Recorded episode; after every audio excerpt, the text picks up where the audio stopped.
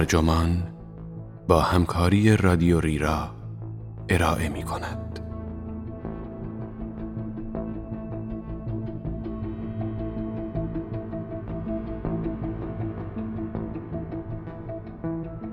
دکمه ها برای که به کار می افتند؟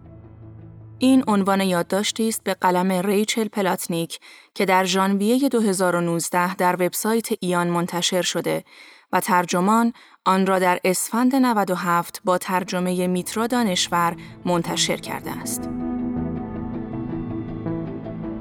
من نازنین شکرابی هستم.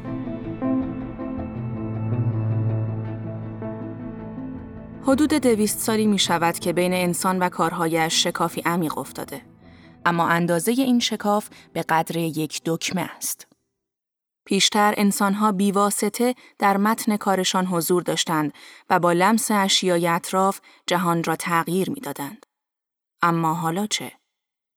به کارهای روزمرهتان نگاه کنید. در آسانسور دکمه می‌زنیم و بالا می رویم. دکمه های کیبورد را فشار می دهیم و متنی نوشته می شود. حتی برای ابراز علاقه و نفرت هم به دکمه محتاجیم. لایک ها دکمه اند و بمب های اتم با دکمه پرتاب می شوند. دکمه ها چگونه معنای زندگیمان را تغییر دادند؟ فشار دادن یک دکمه عملی محوری است در اینکه چطور کار می کنیم، چطور مشغول بازی می شویم یا چگونه ارتباط برقرار می کنیم. اما مخالفت با دکمه ها و آنچه نماینده آنند تاریخی طولانی دارد. در سال 1903 نجیبزاده ای فرانسوی به نام مارکی دو کستلان در سرمقاله روزنامه ای ابراز تأسف کرد که دیگر نیازی نیست حرف بزنید تا خدمتی برایتان انجام شود. وارد هتلی می شوید، دکمه ای را فشار می دهید و ناگهان نهاری لذیذ و آبدار مقابل چشمان خورسندتان ظاهر می شود. ده ثانیه بعد احساس سرما می کنید. دکمه دیگری را فشار می دهید و سریع شومینه تان انگار که با جادو روشن می شود. دکمه های الکتریکی به اربابان جهان تبدیل شدهاند.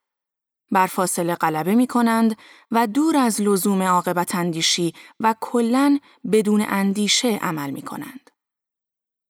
مانند بسیاری از ناظران چرخش قرن بیستم، دو کستلان که بین خوشبینی رمانتیک و حراس اخلاقی ناشی از صنعتی شدن گرفتار بود، با خود می گفت آیا فکر نمی کنید که این نفوذ عظیم ماشینگرایی احتمالاً باعث می شود دنیا به شکل وحشتناکی یک نواخت و سخت گیر شود؟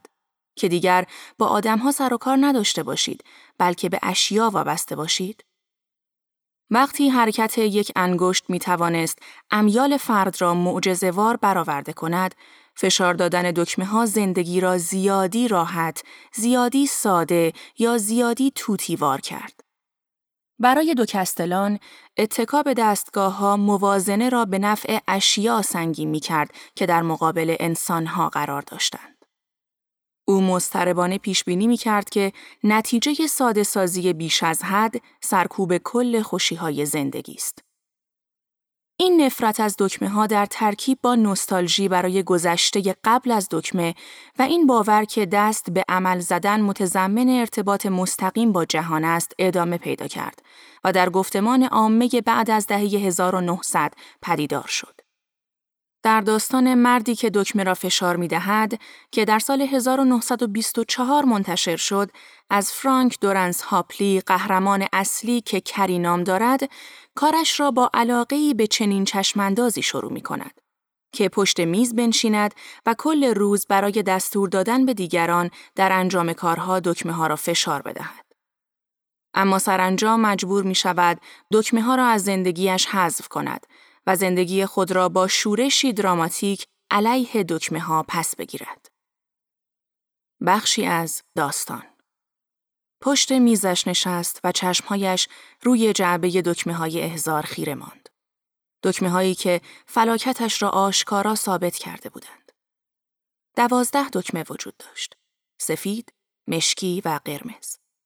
کری چاقویش را بیرون آورد و سیمی را که دکمه ها را به میزهای دیگر متصل می کرد قطع کرد. جعبه روی زمین افتاد. کری برش داشت. تکه کاغذی از داخل قفسه برداشت و رویش نوشت دکمه ها را از میزم برایت میفرستم چون دیگر آنها را نمی‌خواهم.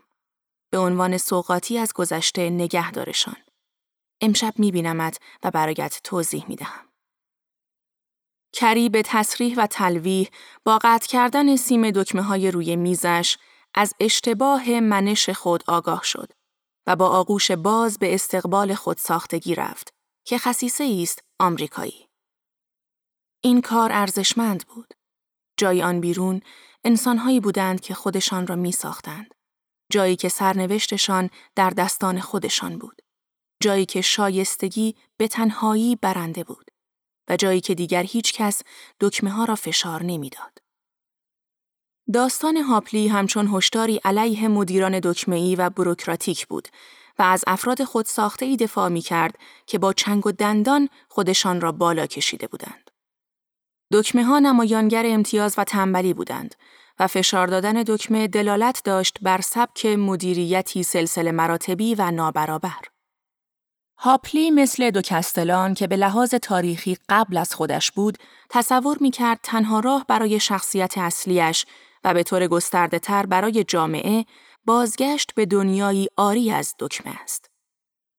به طور مشخص، شرایط اجتماعی، فنی و تاریخی اواخر قرن نوزدهم و اوایل قرن بیستم انتقادها به کار با دکمه ها را تند و تیز تر کرد. این در حالی بود که فناوری های جدید می‌خواستند با خودکارسازی فرایندهایی که پیش از این دشوار بودند میزان کارایی را به شکل گسترده ای افزایش دهند. مثلا نگرانی درباره استفاده از دستهای انسان وقتی مشخصتر شد که بسیاری از ابداعات در برگیرنده چیزی بودند که منتقد آلمانی والتر بنیامین در سال 1939 آن را چنین توصیف می کرد. تک حرکت ناگهانی آن دستی که جرقه فرایندی چندین و چند مرحله ای را می‌زند و در آن یک تماس انگشت کافی است تا رخدادی را برای مدت زمانی نامحدود به جریان بیاندازد. مهندسان برای جایگزین کردن دستگاه های دشوار و دستی با دستگاه های برقی که استفاده از آنها آسان بود رجز می‌خواندند. جر ها و بالابرها جای ها و سطوح شیبدار را گرفتند و دکمه ها جای های دشوار دستی و انواع مختلف کشیدن را. در مقابل در نگاه منتقدان این تغییرات فناورانه و سریع، انجام فعالیتی یدی نه تنها دال بر اعمال تلاشی بیشتر بود، بلکه بر مشارکت در فعالیتی اساساً انسانی دلالت داشت. جو میچل چپل، نویسنده انگلیسی در سال 1908 مثالهای فراوان و برجسته ای آورد تا کارکرد مذهبی و اجتماعی لمس کردن را نشان دهد. کارکردهایی مثل شفا یافتن یا صمیمیت یا نشان دادن ارتباط شخصی. در این خصوص فشار دادن دکمه یا همان بکارگیری ماشین ها به جای نیروی کار یدی، صنایع دستی و برقراری ارتباط تهدیدی برای تضعیف پیوندهای محکم بین دستها و انسان بودن به حساب می آمد. خبر این دلواپسی را قبلا کارل مارکس و فردریش انگلز در مانیفست کمونیست خود ابراز کردند. آنها نگران بودند در نتیجه گسترش دامنه کاربرد ماشین و تقسیم کار، کار پرولتاریا هر گونه خصلت مستقل خود و به همراه آن هر گونه جاذبه ای را برای کارگر از دست داده است. کارگر به زمیمه ساده ماشین بدل شده است. از او چیزی خواسته نمی شود جز ساده ترین و یک نواخت ترین کارها که زودتر از همه می توان آنها را فرا گرفت.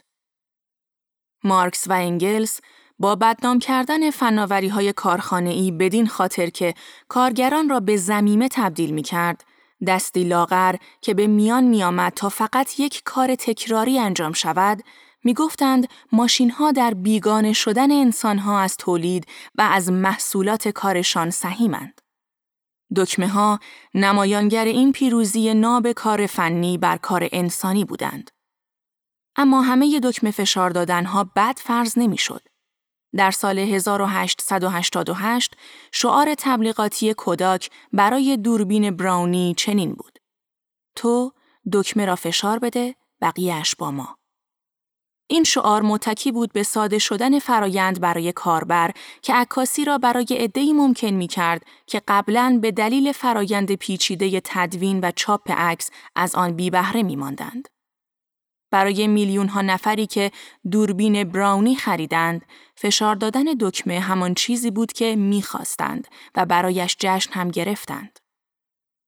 دکمه های اولیه در بهترین شرایط باعث می شدند روشنایی فوراً ظاهر شود و تاریکی ما را نبلد. این دکمه ها نسبت به شرایط اضطراری مثل آتش سوزی هشدار می‌دادند و دسترسی به کمک را نزدیکتر می کردند. بوغ ماشین ها را به صدا در می آوردند و خدمتکاران را در هتل و اتاقهای ناهارخوری ثروتمندان فرا می خواندند. باعث می شدند آسانسورها ناگهان ظاهر شوند و عکاسی را در اختیار توده ها قرار می دادند. نویسنده ای در دوران ما قبل اینترنت زندگی امروز ما را در خیال خود مجسم کرد و آینده ای ایدئال را تصور کرد که زندگی در آن شامل نشستن روی صندلی و فشار دادن دکمه ها بود. فشار دادن دکمه به معنای آسایش، راحتی، کنترل و ارزش‌های هیجان انگیز صنعتی شدن بود و به همان اندازه می توانست نمایانگر تنبلی، مهارت زدایی یا بیگانگی باشد. این گلایه ها در قرن بیستم ادامه یافت و جامعه شناس و فیلسوف فرانسوی ژان بودریار در سال 1968 تأسف خورد که دکمه ها، اهرم ها و امثالهم به کلی انسانها را به بازیگرانی در یک فرایند جهانی تبدیل کرده اند که در آن انسان به زحمت عملیاتی دارد یا اساساً تماشاچی است. این نقش تماشاچی بیگانه شده حاکی از ناتوانی انسان بود و فشار دهندگان دکمه ها تا این حد تنزل میافتند که به ماشین های نگاه می کردند که عمل واقعی مفروض را انجام می‌دادند. تصادفی نبود که در زمان جنگ سرد ترس از جنگ خیالی و دکمه‌ای بدل به چنین پارانویایی شد.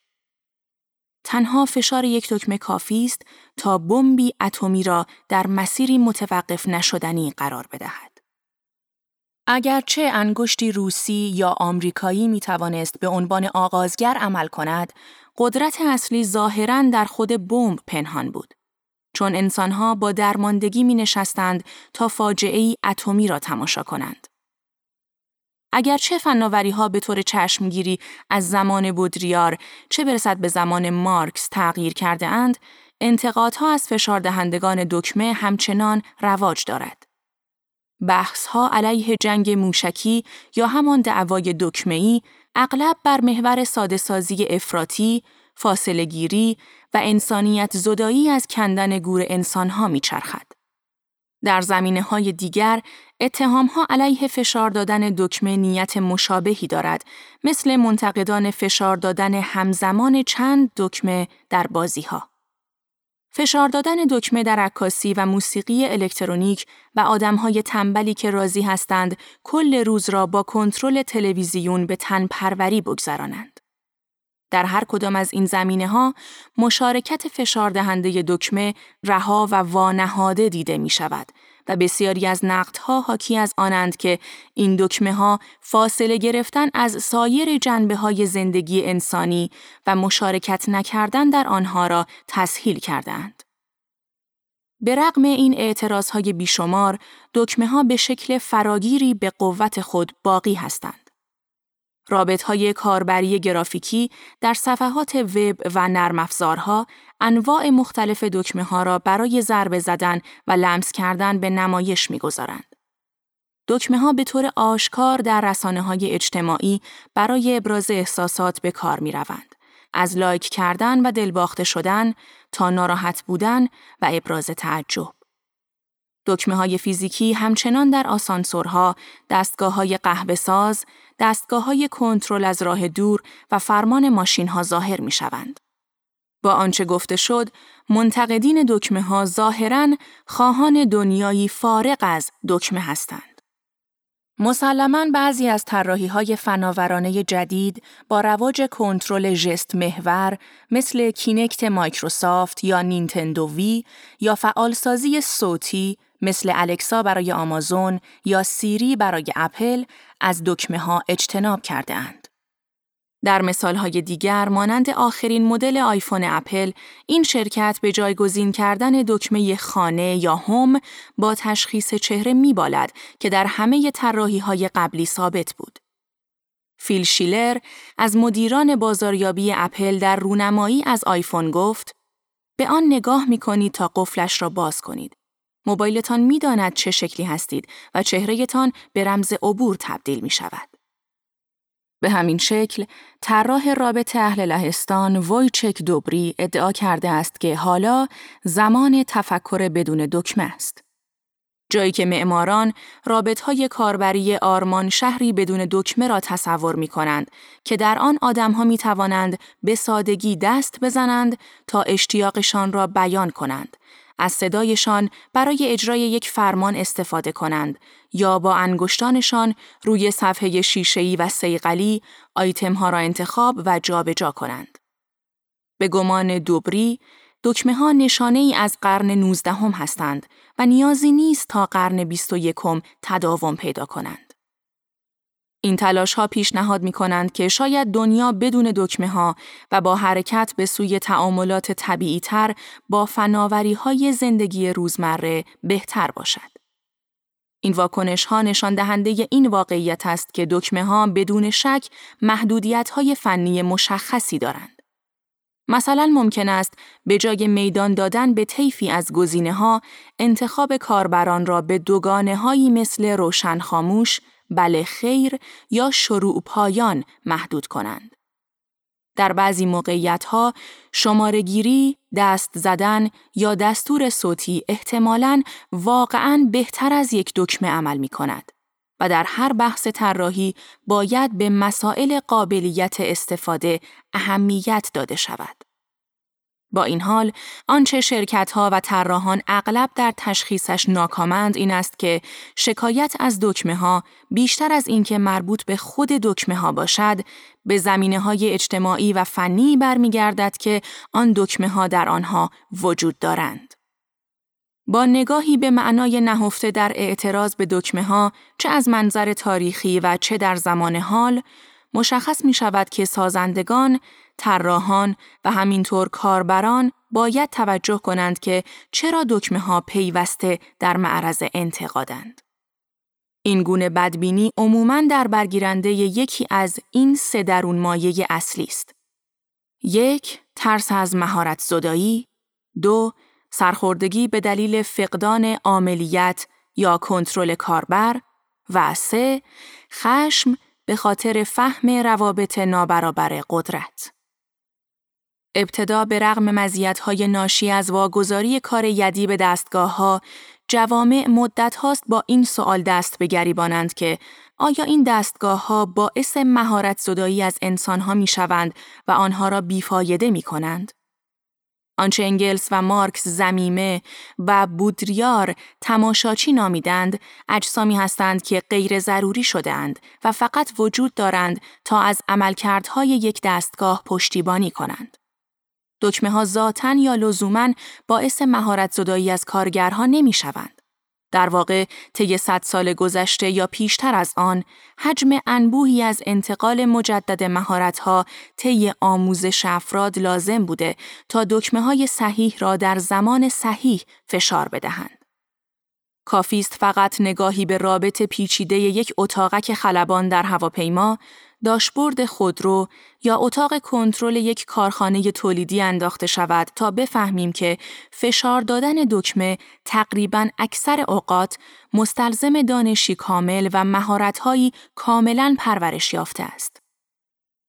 در رابطه با دقدقه های مربوط به مهارت، وقتی کاربران نمی‌فهمند که دکمه ها چطور در زمینه خاص کار می کنند، که مشکلی کاملا رایج است، اغلب حسی از سرخوردگی را تجربه می کنند که انگار واقعا کنترل در دستشان نیست و به نوعی دستگاه مستقل از فشارهای انگشتانشان کار کرده است.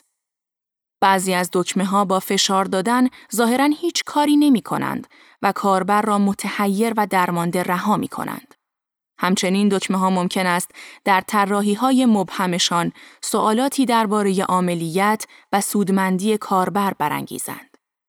مثلا یک نفر چند بار باید دکمه آسانسوری را فشار بدهد تا سریع به طبقه مد نظرش برسد. آیا آن دکمه اصلا کاری می کند؟ به همین شکل آنچه به طور درخوری دکمه دلخوش کنک نامیده شده است به این واقعیت اشاره دارد که بسیاری از دکمه ها مثل دکمه های گذرگاه آبر پیاده همچنان به قوت خود باقی میمانند تا به کاربران حسی گمراه کننده از عملیت بدهند.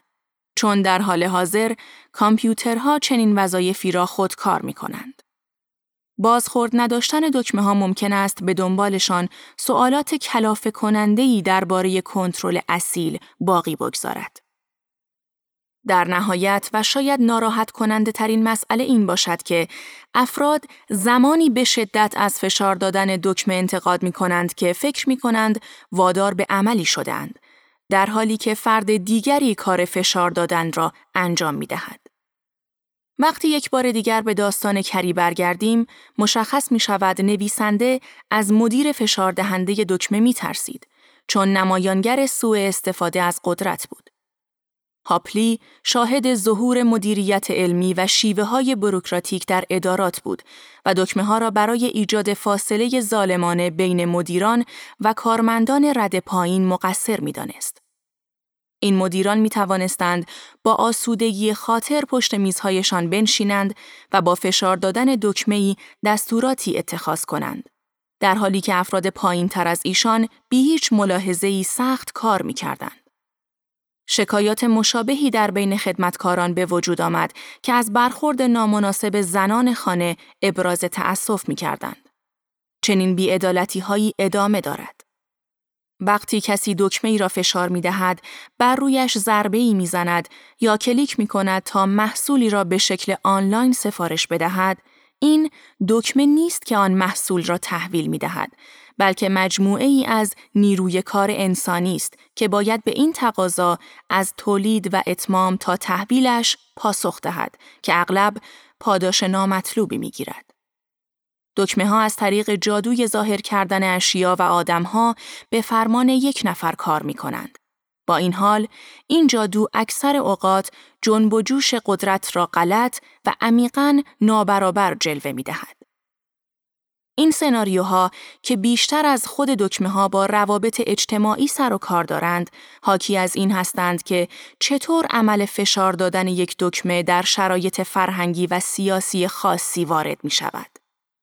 بعد از مرور بیش از یک قرن خوشبینی افسار گسیخته و حراس اخلاقی درباره دکمه ها به نظر می رسد زمان آن است تا به شیوه هایی پایان دهیم که در آنها دکمه ها و احتمالاً همه رابط ها در حرف ها، نوشته ها و تصورات فرهنگی آدم ها زیبا یا اهریمنی نشان داده می شود. تجدید نظر درباره نقش دکمه ها خیلی ربطی به این ندارد که تصمیم بگیریم خوب هستند یا بد بلکه مربوط به نگاهی فراتر از عملکرد شمایلی آنها در فرهنگ عامه و گفتمان عامه است. تغییر جهت تمرکز از اینکه آیا دکمه ها باید وجود داشته باشند به اینکه چطور از نظر اجتماعی و فنی در زمینه های خاص عمل می کنند قلمروی از سوالات جدید درباره تعاملات ارتباطی در زندگی روزمره می گشاید. چند مثال در این زمینه آیا مهم است که دکمه ها پشت شیشه قرار بگیرند، کودکان در موزه ها بتوانند دکمه ها را لمس کنند و این که یک دکمه الکترونیکی در کناره تخت بیمار نصب شود یا نه؟ چه کسی امکان فشار دادن دکمه را دارد و تحت چه شرایطی؟ چه کسی باید به تقاضاهای فشار دهنده دکمه توجه کند؟ جهانی بدون دکمه هیچ پادزهر آرمان شهرگونهی برای مشکلات ما ارائه نمی دهد. مشکلاتی که اغلب برای برقراری ارتباط، کار و بازی دائما هم از طریق فناوری ها و هم به وسیله آنها دردسر ایجاد می کنند. هر رابطی کاربران را ملزم می کند تا دربارهش بیاموزند و بدنهایشان را به مجموعه ای از چیزهایی عادت دهند که ابتدا حرکاتی بسیار غیر معمول به نظر می رسند. همچنین هر رابطی به شیوه ای در شرایط اجتماعی پذیرفته و آماده می شود که ممکن است از عملیت کاربر حمایت کند یا مایه بیانگیزگیش شود. رابط های صفحه لمسی نگرانی ها درباره ایمنی را بالا بردند. چون کاربران باید مقدار زیادی از توجهشان را صرف توجه بسری به صفحه می کردند به جای اینکه حسی به صفحه بالا آمده با انگشتهایشان داشته باشند. رابط های تشخیص چهره سوالاتی اخلاقی با خود به همراه دارند و بعضی ها نگرانند که چنین ابزاری حاکی باشد از گامی دیگر به سمت پایان خودمختاری که نظارت بیشتر از سوی شرکت ها و بدنه های دولتی را تشویق کنند. حرکت به سوی چنین اشکالی از تعامل فقط معماها و مذاکرات جدیدی را به همراه دارد. پس به جای اجتناب از دکمه ها در ازای پرزرق و برق ترین رابط بعدی که انگار نوعی نوشدارو باشد، وظیفه من تصور دنیایی با دکمه هاست که به مشارکت اصیل کاربر، شفافیت و بازخورد نیز اولویت می دهد. دنیایی که به سیاست و مزایای مربوط به فشار دادن دکمه حساس است.